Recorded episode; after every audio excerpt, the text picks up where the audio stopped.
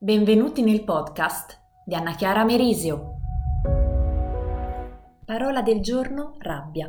Partiamo dalla parola, come sempre, perché le parole hanno una storia e le nostre italiane ancora di più derivano dalla loro lingua madre. Il latino, tanto odiato a scuola, e invece dovremmo ringraziarlo, ma addirittura amarlo, perché è la nostra mamma. Senza latino non esisteremmo, più o meno. Sto dando fuori di nuovo, sto delirando. Ma sapete da dove deriva il verbo delirare? Immaginate un po', rullo di tamburi, dal latino. La radice ci porta a riflettere un po'. De più lira. No, non è la moneta che usavamo giusto vent'anni fa, ricordate? Come vola il tempo. E non è neppure quello strumento musicale dal suono così armonico, che a me piace tanto. No, la lira, in latino, è il solco. Insomma, è la carreggiata, il tratto attraversato dai carri. Delirare deriva proprio dal de più ablativo, che di solito indica il complemento di separazione o di allontanamento, quindi vuol dire letteralmente fuori da, lontano dal solco, fuori strada insomma. Come vedete sto delirando come sempre, adoro delirare, mi piacciono i campi, i sentieri, ma ancora di più i prati e l'erba alta in cui perdermi e insieme ritrovarmi. Ma torniamo all'altra etimologia, quella che a noi interessa, la rabbia. Ora non ditemi che voi non vi arrabbiate mai, perché non ci credo, soprattutto in questi ultimi mesi, chissà quanto vi saranno girate le scatole. Anche che i nervi saldi può dar fuori, vacillare, far tremare questi nervi, delirare, insomma. Ma torniamo alla parola del giorno, rabbia. Leggiamo la definizione che ne dà la Treccani. Singolare, femminile, latino tardo rabbia, latino classico rabies, è una malattia infettiva nel primo significato. Detta anche idrofobia, è un virus. Ecco qua la parola con cui ormai ci siamo abituati a convivere da anni, da mesi dai, diciamo. Il virus ci perseguita, ma sapete cos'è il virus? Il virus è un veleno, insomma ci sta un po' avvelenando eh, questo virus, lo vedremo anche meglio nel dettaglio. Ma soprattutto virus è una parola latina, ecco perché vi consiglio di non usare la parola virus, teniamo lontani per un po' quei termini inglesi, non perché io sia contro l'Inghilterra o contro l'inglese, ma perché è così bello usare le parole che ci appartengono e che sono latine, un po' come quando diciamo nec plus ultra, non diciamo nec plus ultra, e allora perché diciamo Disney Plus? Ecco, questo è un interessante spunto di riflessione. Proviamo a riabituarci a tornare indietro ad usare le parole latine, perché lo sono. Ma torniamo alla parola rabbia.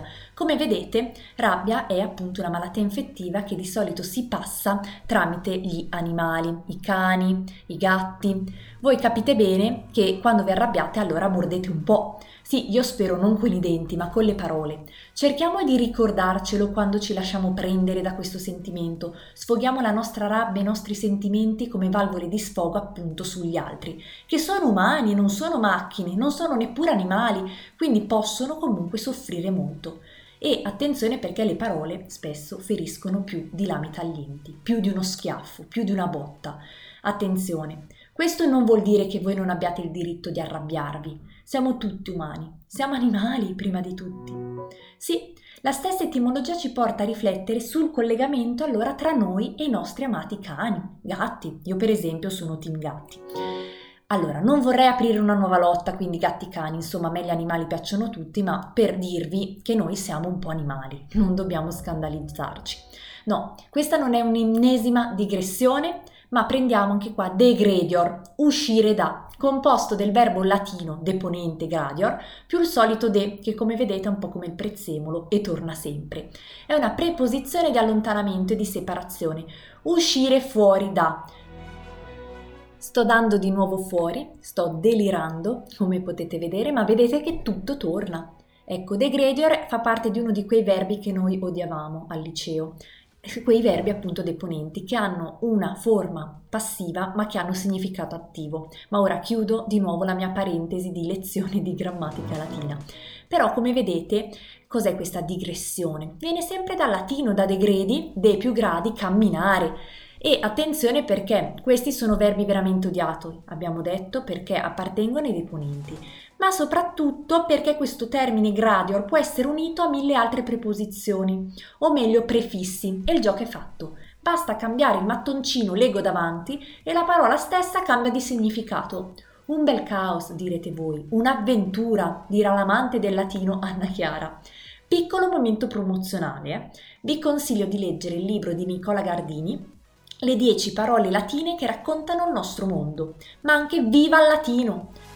Storie e bellezza di una lingua inutile. Oh, il titolo è fortemente provocatorio, come a dire che il latino è una lingua morta, che noia quelli che lo dicono, che cavolata!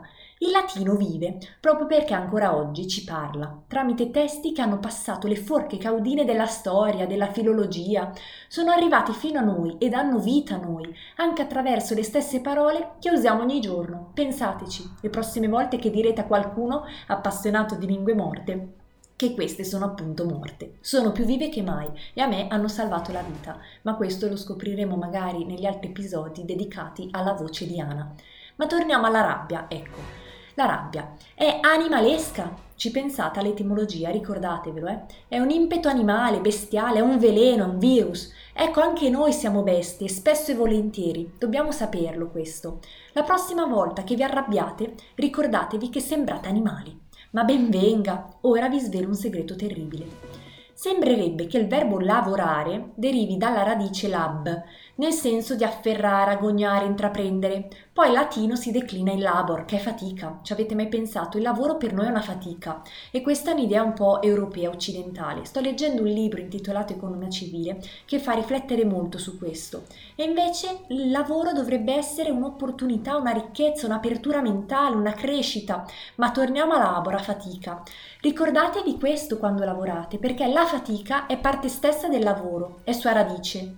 La radice in origine doveva essere rab, come spesso succede la R passa a essere rab, L, come ruc che ha dato luce e quindi luce. Rab ha la stessa radice di rabbia, dicono, questi sono degli scenari possibili, meravigliosi ma anche paurosi. Lavorare vuol dire arrabbiarsi, dobbiamo saperlo quando ci incavoliamo per qualcosa che non funziona. Soprattutto sul posto di lavoro. È perfettamente normale, è vita della stessa parola. Ma torniamo appunto alla rabbia, proprio da sola, senza lavoro pensiamo alla rabbia da sola. È un termine basso, colloquiale, di tutti i giorni, che quando diventa troppo atavico, o meglio non esplorato e lasciato implodere, prende il nome di rancore.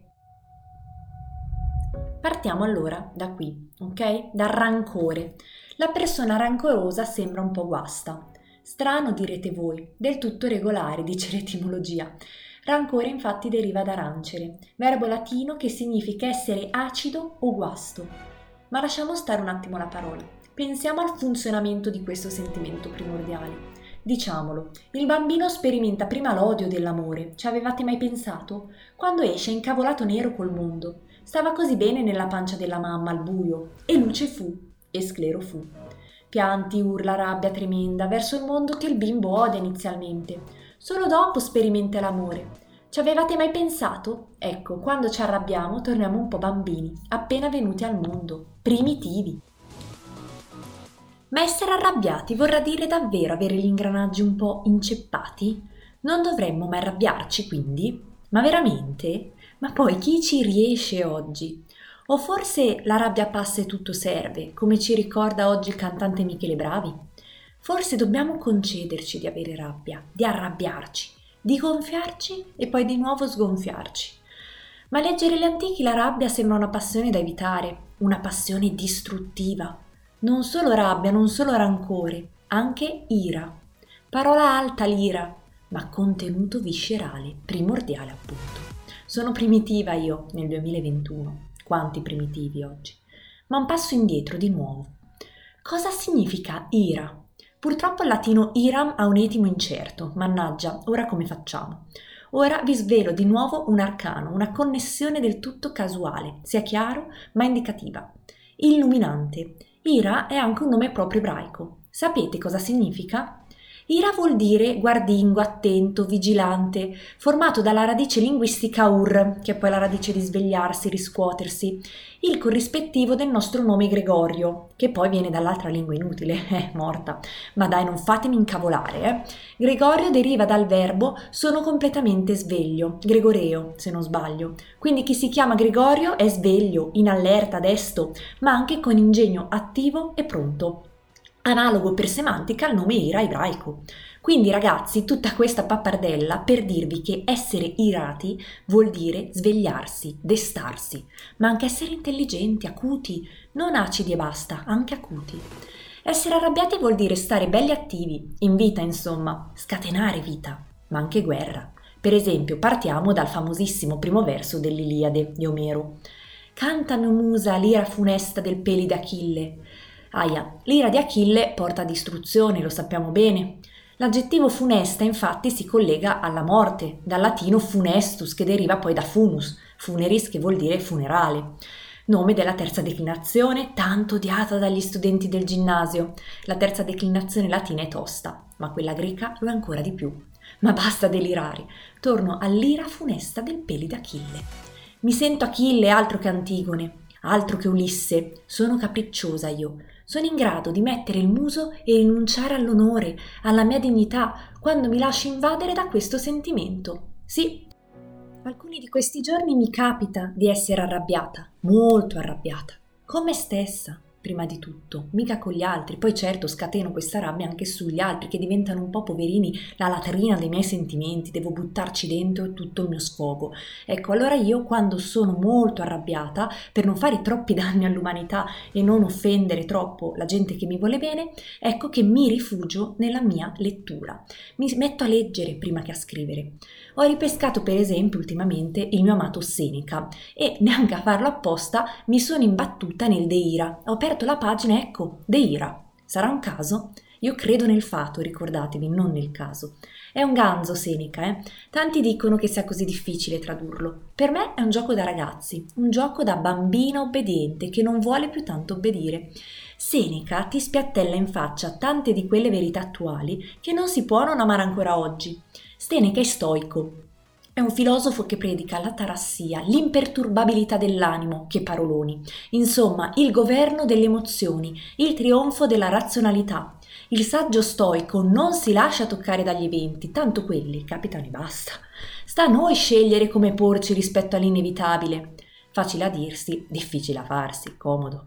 Ecco, io amo Seneca perché predica tutto il contrario di quello che faccio e sono io. Mi sbatte in faccia la cruda realtà, mi porta a riflettere sui meccanismi della ragione, dell'anima, dell'etica, mi fa vedere i miei errori, mi fa vacillare, delirare.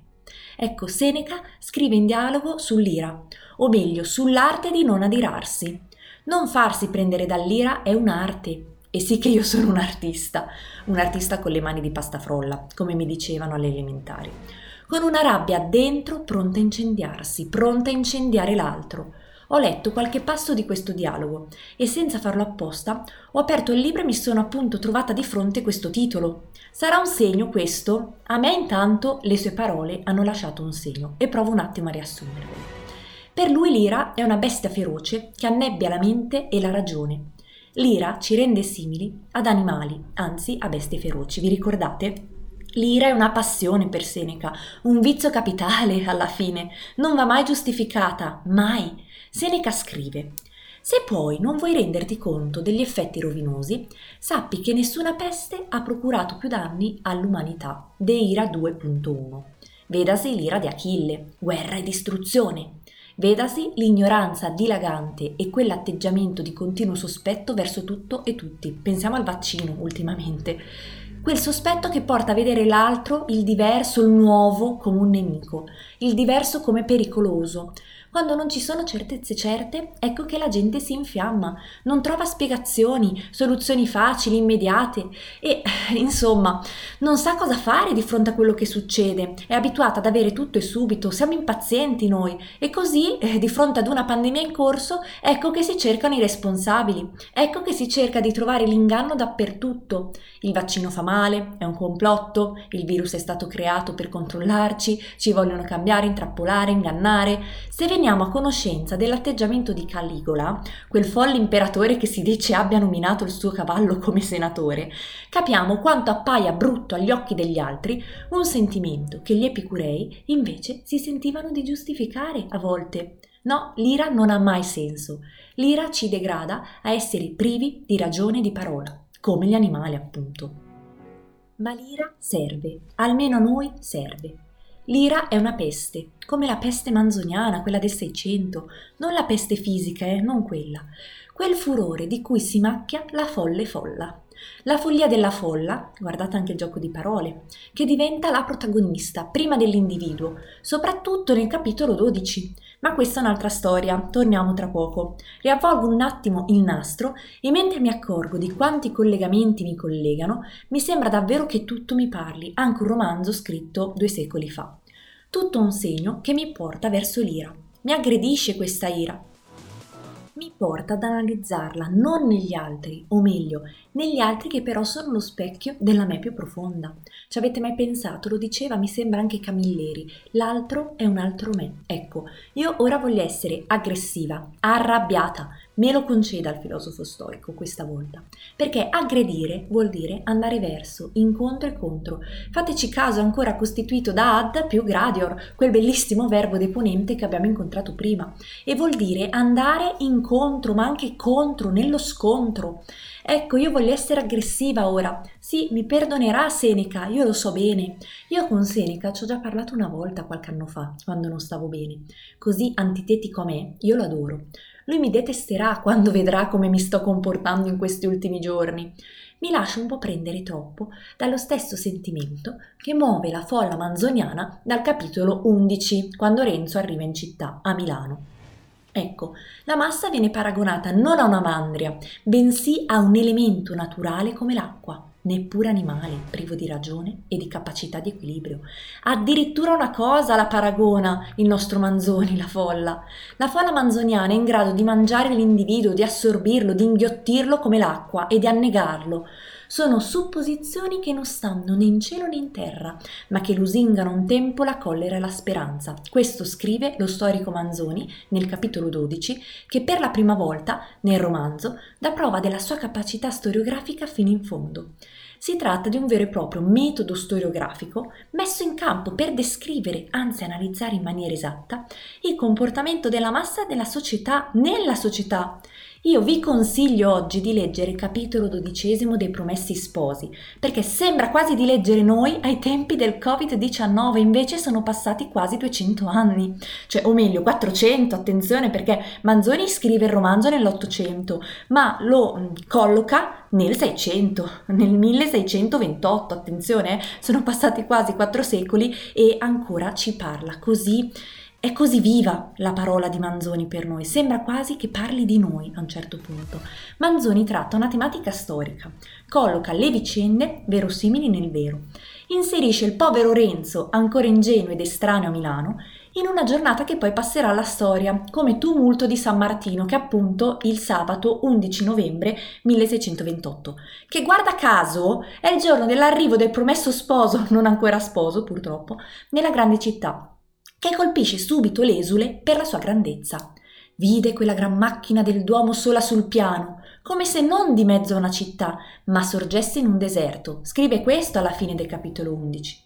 Renzo è solo, in un'oasi nel deserto, che comunque risulta così distante dalla piccolezza del suo mondo da cui è stato strappato. Renzo si stupisce come un bambino alle prime armi. Il Duomo per lui può essere benissimo l'ottava maraviglia, di cui aveva tanto sentito parlare fin da bambino. Ma gli si stringe il cuore quando vede il suo resegone. Si sentì tutto rimescolare il sangue. Stette lì a guardare tristamente da quella parte, poi tristamente si voltò e seguitò la strada. Renzo è sbalordito dal grande e dall'ignoto, da una città che gli pare subito strana. Al verso trecentonovantuno scrive questo Manzoni. Lui non può ancora sapere che quello è un giorno fuori dell'ordinario, perché per lui Milano è già straordinaria, è fuori dal suo ordinario, dalla sua vita di tutti i giorni. Cammina per la città, già si stupisce quando nessuno lo ferma all'entrata, per non parlare dei primi indizi che scorge, guarda, tocca e trova. No, non può essere neve quell'insieme di strisce bianche soffici qua e là. Scopre così che è farina. Si meraviglia ancora di più di quanto sia ricca Milano, se può permettersi di buttar via la farina così. È un paese di cuccagna questo? Si chiede Renzo. Pinocchio alla ricerca del paese dei balocchi. Come il burattino di Geppetto, anche Renzo si lascia trasportare dal divertimento. In senso letterale, ancora una volta, come de più vertere, voltarsi da. Anche qui c'è il solito de, che fa parte del complemento di allontanamento o eh, provenienza, che è un po' ovunque come prezzemolo. Renzo si allontana davvero dal suo dovere ora, dai suoi impegni, perché invece di andare in chiesa a pregare, come gli viene consigliato, Renzo è attratto da quel brulichio, come lo chiama Manzoni, alla fine del capitolo undici al verso quattrocentottantasei, o meglio rigo, perché è prosa, non è poesia, scusatemi.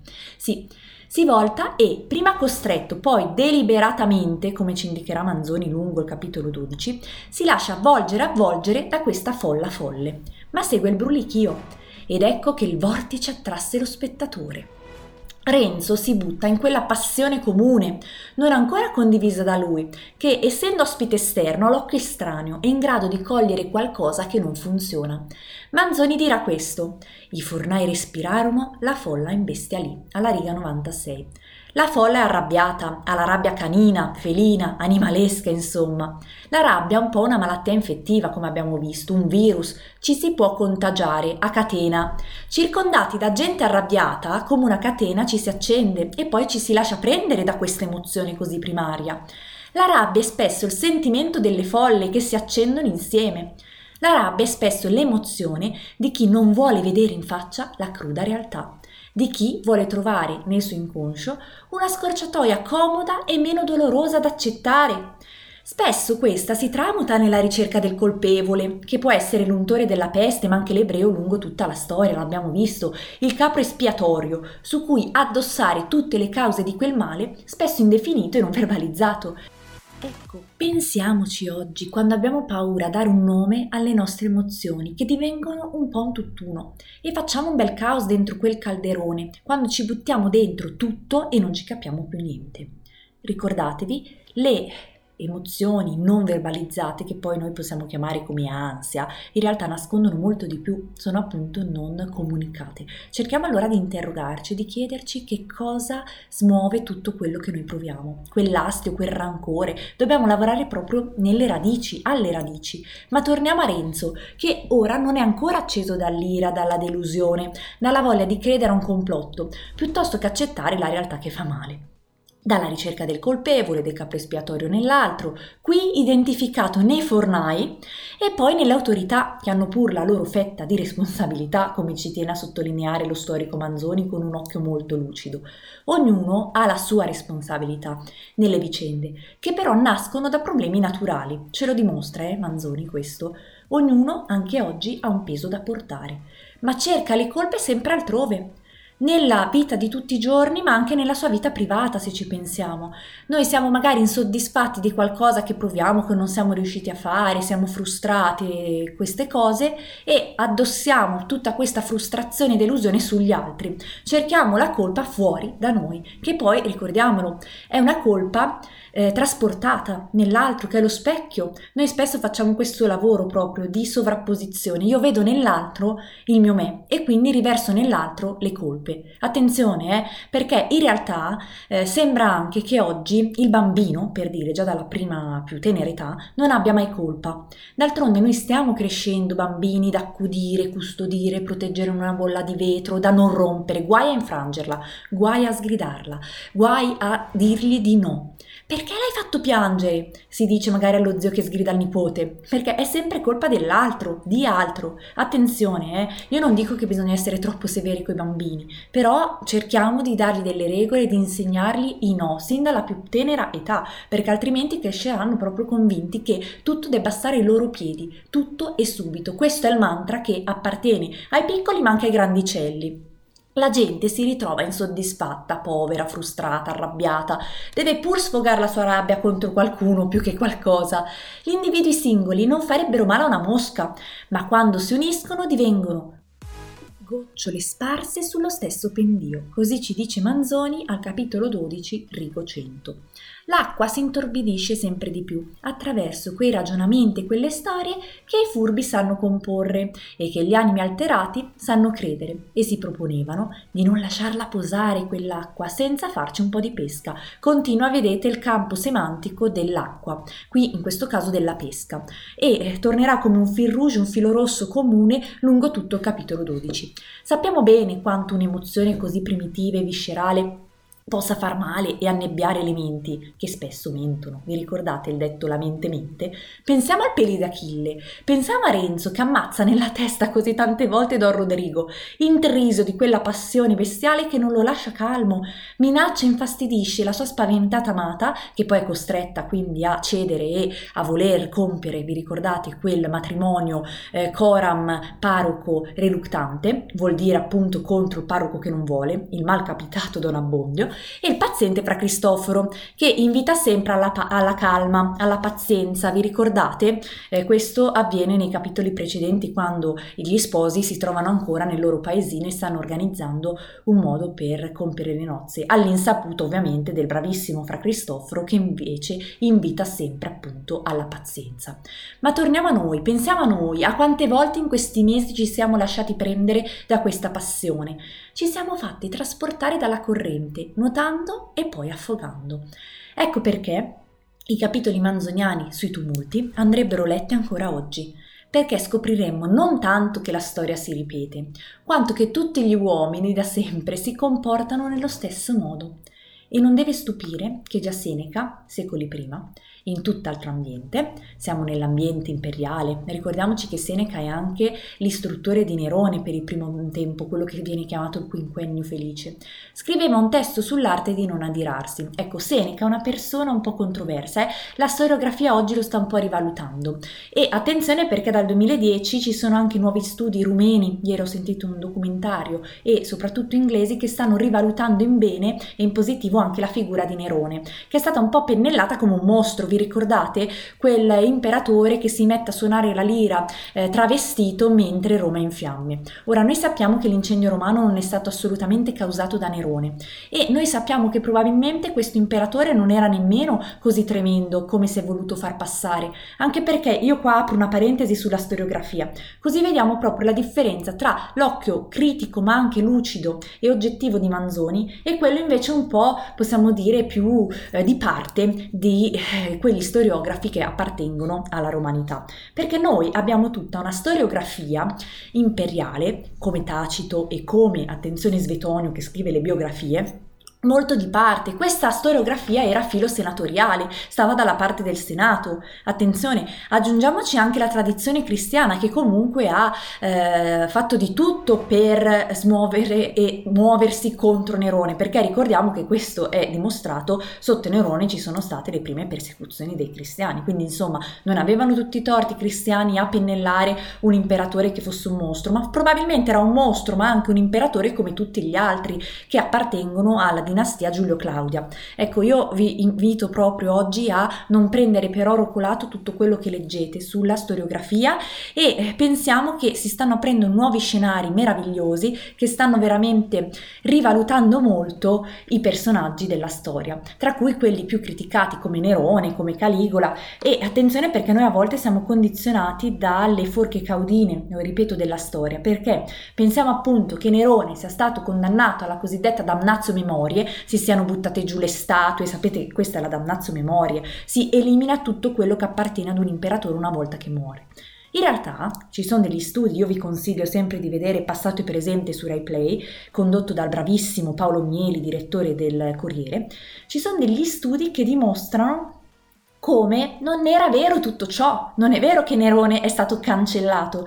Attenzione davvero, questo lo dico perché vi ho fatto vedere qual è la storiografia manzoniana rispetto a quella invece romana di qualche secolo prima. Attenzione, ragionate sempre con la vostra testa. L'ira, comunque, tornando a noi, ha dei segnali ben precisi, anche fisici, ok? Ricordiamoci che Seneca, appunto, questo filosofo stoico che poi è stato rivalutato anche in peggio per questioni anche qui eh, imperiali, sapete che il potere assolutistico porta con sé anche adulteri, ma anche assassini, eh, di tutto e di più, ecco.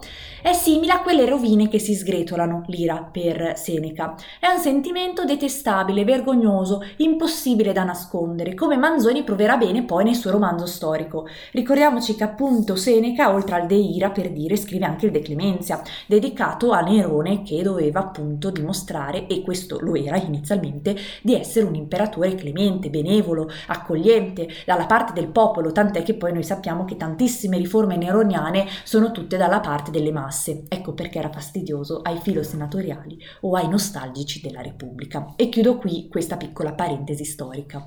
L'ira ha dei segnali ben precisi, quindi è impossibile da celare se ci pensiamo. Se esplode, esplode e noi lo vediamo subito. È un mulinello che inghiottisce sempre di più persone, anzi sempre più anime animalesche. Non dobbiamo stupirci di assomigliare agli animali. Quante volte le emozioni belle e brutte ci controllano? Quante volte ci comportiamo come la massa manzoniana? Solo che ora non ci riversiamo tanto nelle piazze, muniti di rabbia, di bastoni, di sassi, ma di post, commenti su Facebook, bufale che circolano davvero ovunque, soprattutto tra gli ultra cinquantenni, fateci caso. Si insinuano tranquillamente nelle nostre case e nei nostri corpi. La rabbia è un'emozione che va accettata, ci mancherebbe. Siamo umani, siamo animali, ma stiamo attenti a quella maledetta voce che potremmo ascoltare ovunque oggi, riconoscibile in ognuna di noi, soprattutto quando questa maledetta voce si diffonde proprio a catena. Stiamo attenti a non farci prendere troppo dalle passioni, che per Seneca sono da evitare, per noi sono comunque accettabili, l'importante è che non fare mai male all'altro, nemmeno una mosca. Chiudiamo con il consiglio del giorno e del podcast. Lavoriamo su noi stessi, chiediamoci da cosa muove questa rabbia interna, chiediamoci se siamo soddisfatti di noi, cosa potremmo fare per cambiare, invece che cercare colpevoli là fuori, magari nelle persone più vicine a noi, il fidanzato, la mamma, il papà, i figli. Chiediamoci se noi abbiamo una trave nell'occhio e di che portata, prima di ricercare le pagliuzze nelle pupille dei vicini. Quanto mi dà fastidio la gente che parla male degli altri, sempre, e non si accorge di tutti i difetti che ha in casa sua. Certo che è catartico, è liberatorio cercare quindi di trovare sempre chi sta peggio di noi o criticare l'altro, però attenzione, cerchiamo di lavorare prima su noi stessi, poi gli altri penseranno ad essere altri. Spesso la rabbia e il rancore nascono da incapacità di esprimere qualcosa di noi che vorremmo far emergere, come appunto quel sentimento che noi chiamiamo ansia, ma poi può essere benissimo un milione di altre emozioni. Ma siamo noi i responsabili dell'idea che gli altri si fanno di noi. Se gli altri credono che noi siamo bravi bambini obbedienti, che non fanno male a nessuno, nemmeno una formica, allora vuol dire che forse noi non facciamo nulla per far cambiare loro idea. Proprio nel livello pratico io dico, non dico che dobbiamo insultare tutti, però magari possiamo dimostrare attraverso i nostri atteggiamenti che noi non siamo quello che vorremmo far credere e che ci dà fastidio, ci pesano a volte le immagini che hanno gli altri di noi. Ecco, lavoriamo su noi stessi, mettiamoci in gioco e in discussione. Scopriamoci fragili, diamoci pure fastidio e sbattiamoci in faccia alla cruda realtà, anche a costo di stare inizialmente male, anche a costo di spendere soldi in psicoterapia, anche a costo di vanificare qualche passo fatto in avanti. Perché fermarsi, e a volte anche retrocedersi, interrogarsi, lavorare su di sé prima che sugli altri, non è mai tempo perso, anzi è solo tempo guadagnato per essere un giorno persone un po' migliori. Aggressive, perché no? Perché aggredire vuol dire andare verso, aggredire vuol dire camminare verso, incontro, camminiamo verso di noi prima che verso gli altri, che poi sono specchio di noi, guardiamoci allo specchio, miriamo all'obiettivo che vogliamo dentro di noi, all'idea che vogliamo che gli altri abbiano di noi, arrabbiamoci anche, perché no, ma ricordiamoci che la rabbia è una passione che va interrogata, smontata e verbalizzata, diamole un nome a questa rabbia, smontiamoci e rimontiamoci come complessi cubi di Rubik. Ragazzi, buona costruzione!